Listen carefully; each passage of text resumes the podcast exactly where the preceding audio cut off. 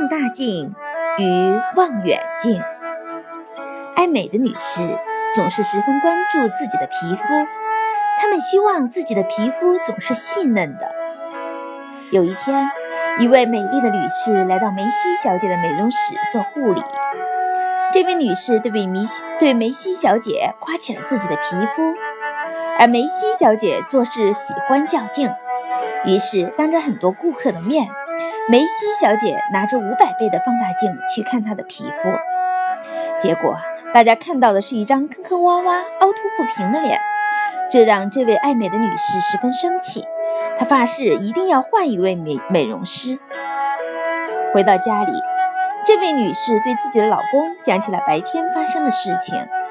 她的老公是一位非常有智慧的小伙子，第二天他就带着老婆去爬山了。到了山顶，他们用望远镜看着远处的青山，风景如画，景色迷人，真是令人赏心悦目。是的，我们做人也是一样，要学会用望远镜去看别人，用放大镜去看自己。每个人都有缺点，当你用放大镜看自己，用望远镜看别人时，你就会收获和谐的人际关系。